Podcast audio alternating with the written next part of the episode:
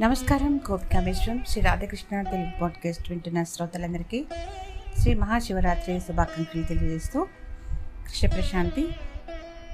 సాధన మాఘమాస బహుళపక్ష చతుర్దశ తిథి రోజు మహాశివరాత్రి పండుగ జరుపుకుంటారు.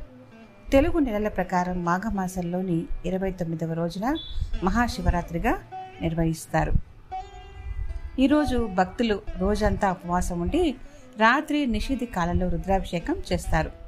రాత్రి నిషిధి కాలంలో అంటే రాత్రి పన్నెండు గంటల నాలుగు నిమిషంల నుండి రాత్రి పన్నెండు గంటల యాభై మూడు మధ్యకాలంలో శివ పార్వతులు మమేకమవుతారని అదే సమయంలో శివుడు భూమి మీద లింగ రూపంలో ఉద్భవించాడు అని లింగోద్భవంగా భావనతో భక్తులు శివ పార్వతుల కళ్యాణం శివునికి రుద్రాభిషేకం చేస్తారు. ఒకప్పుడు మహాశివరాత్రి నుంచి భారతీయులకు కొత్త సంవత్సరం ప్రారంభమయ్యేదని చెబుతూ ఉంటారు. మన దేశంలో శివుణ్ణి ఆరాధించడం ఐదు వేల సంవత్సరాలకు పూర్వం నుంచి ఉన్నట్టు చారిత్రక ఆధారాలు చెప్తున్నాయి విగ్రహం లేకుండా శివుణ్ణి కేవలం లింగ రూపంలోనే పూజిస్తారు. విగ్రహ రూపంలో కూడా శివుణ్ణి ఆరాధించిన దాఖలాలు మనకు చాలా కొద్దిగా లభిస్తుంటాయి. కానీ లింగ ఆరాధన ప్రధానంగా చేస్తుంటారు. భారతీయులలో అన్ని వర్గాల ప్రజలు శివుణ్ణి ఆరాధ్యతయంగా ఎంచుకున్నారు. కన్నడ నాట అయితే వీరశైవం ఒక మతంగానే విలజల్లుతోంది.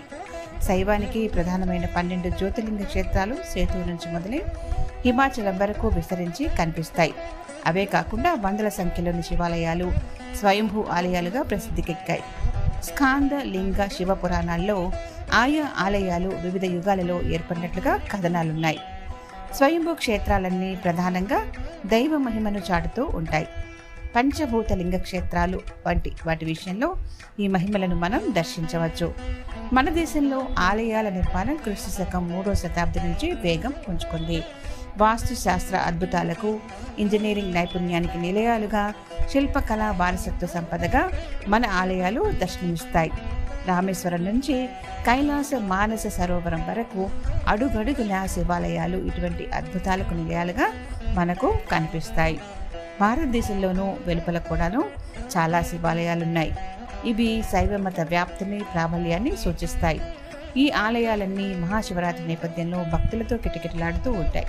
మిగిలిన పండుగలలో పోలిస్తే మహాశివరాత్రి నాడు తప్పనిసరిగా శివ దర్శనం అభిషేకం చేసుకోవాలని కోరుకునే వారి సంఖ్య ఎక్కువ. దేశవ్యాప్తంగా ఉన్న శివాలయాల్లో మహిమాన్విత ఆలయాలు ప్రధాన ఆలయాల పరిచయాన్ని మహాశివరాత్రి సందర్భంగా మనం ఒకసారి గుర్తు చేసుకుందాం. వందే శివం శుభంకరం అని శివుని ధ్యానిస్తూ శ్రీకాళహస్తీశ్వరాలయాల్లో స్వయంభూగా వెలిసి వాయులింగేశ్వరుని లింగాకృతిలో ఓ ప్రత్యేకత ఉంటుంది. ఈ లింగాకృతి షణ్మతాలకు ప్రత్యేకంగా మిళితమై వెలిసింది. ఈ లింగాకృతిని క్షుణ్ణంగా పరిశీలిస్తే పానమట్టం శక్తికి నిదర్శనంగా ఉంటుంది. అంటే శైవానికి నిదర్శనం. లింగానికి షాట్టం అంటారు. లింగం పై భాగంలో గల ఐదు శిరస్సుల ఆకృతిని కౌమారంగాను సుబ్రహ్మణ్య స్వామి మధ్యలో ఏనుగు దంతాలు ఘనవక్యాంకు నిదర్శనగా కన్ను అంటే భక్త కన్నప్ప సమర్పించిన స్వరంగాను శ్రీ సాలిపురుగు లక్ష్మీదేవి వైష్ణవానికి నిదర్శనంగా చెబుతారు. కాబట్టి స్వయంభూ షణ్మతాలకు ప్రతీకగా చెబుతారు. లింగాకృతిని శివశక్తుల ఐక్యరూపంగా చెబుతారు. మూల విరాట్టుకు పక్కన గల రెండు దీపాలు వాయు దీపాలు అని అంటారు. అమ్మవారి విగ్రహ పాదాల చెంత శంకర భగత్పాదులు ప్రతిష్ఠించిన అర్ధమేరు ఉంటుంది. అమ్మవారి ఎదురు సింహ విగ్రహం ఉంది. ప్రతి శుక్రవారం ఉత్సవాల్లో అమ్మవారికి బంగారు చీర ప్రత్యేక అలంకారంగా చెప్పవచ్చు. అమ్మవారి గర్భాలయ ప్రవేశానికి ముందు ఆలయం పైభాగాన కూరగాయల రంగులతో ఆలయ చిత్రంలో రాశి చక్రం చూడదగినదిగా ఉంటుంది. వంద సంవత్సరాలైన చెక్కు చెదరక ఉండడం గమనించదగ్గ విషయం.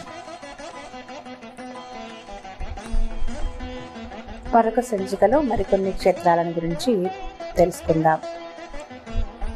శివాలయ సందర్శిస్తూ శివనామాలను జపిస్తూ नमस्कार ಇಸ್ತು ನಮಸ್ಕಾರ ಸಲವು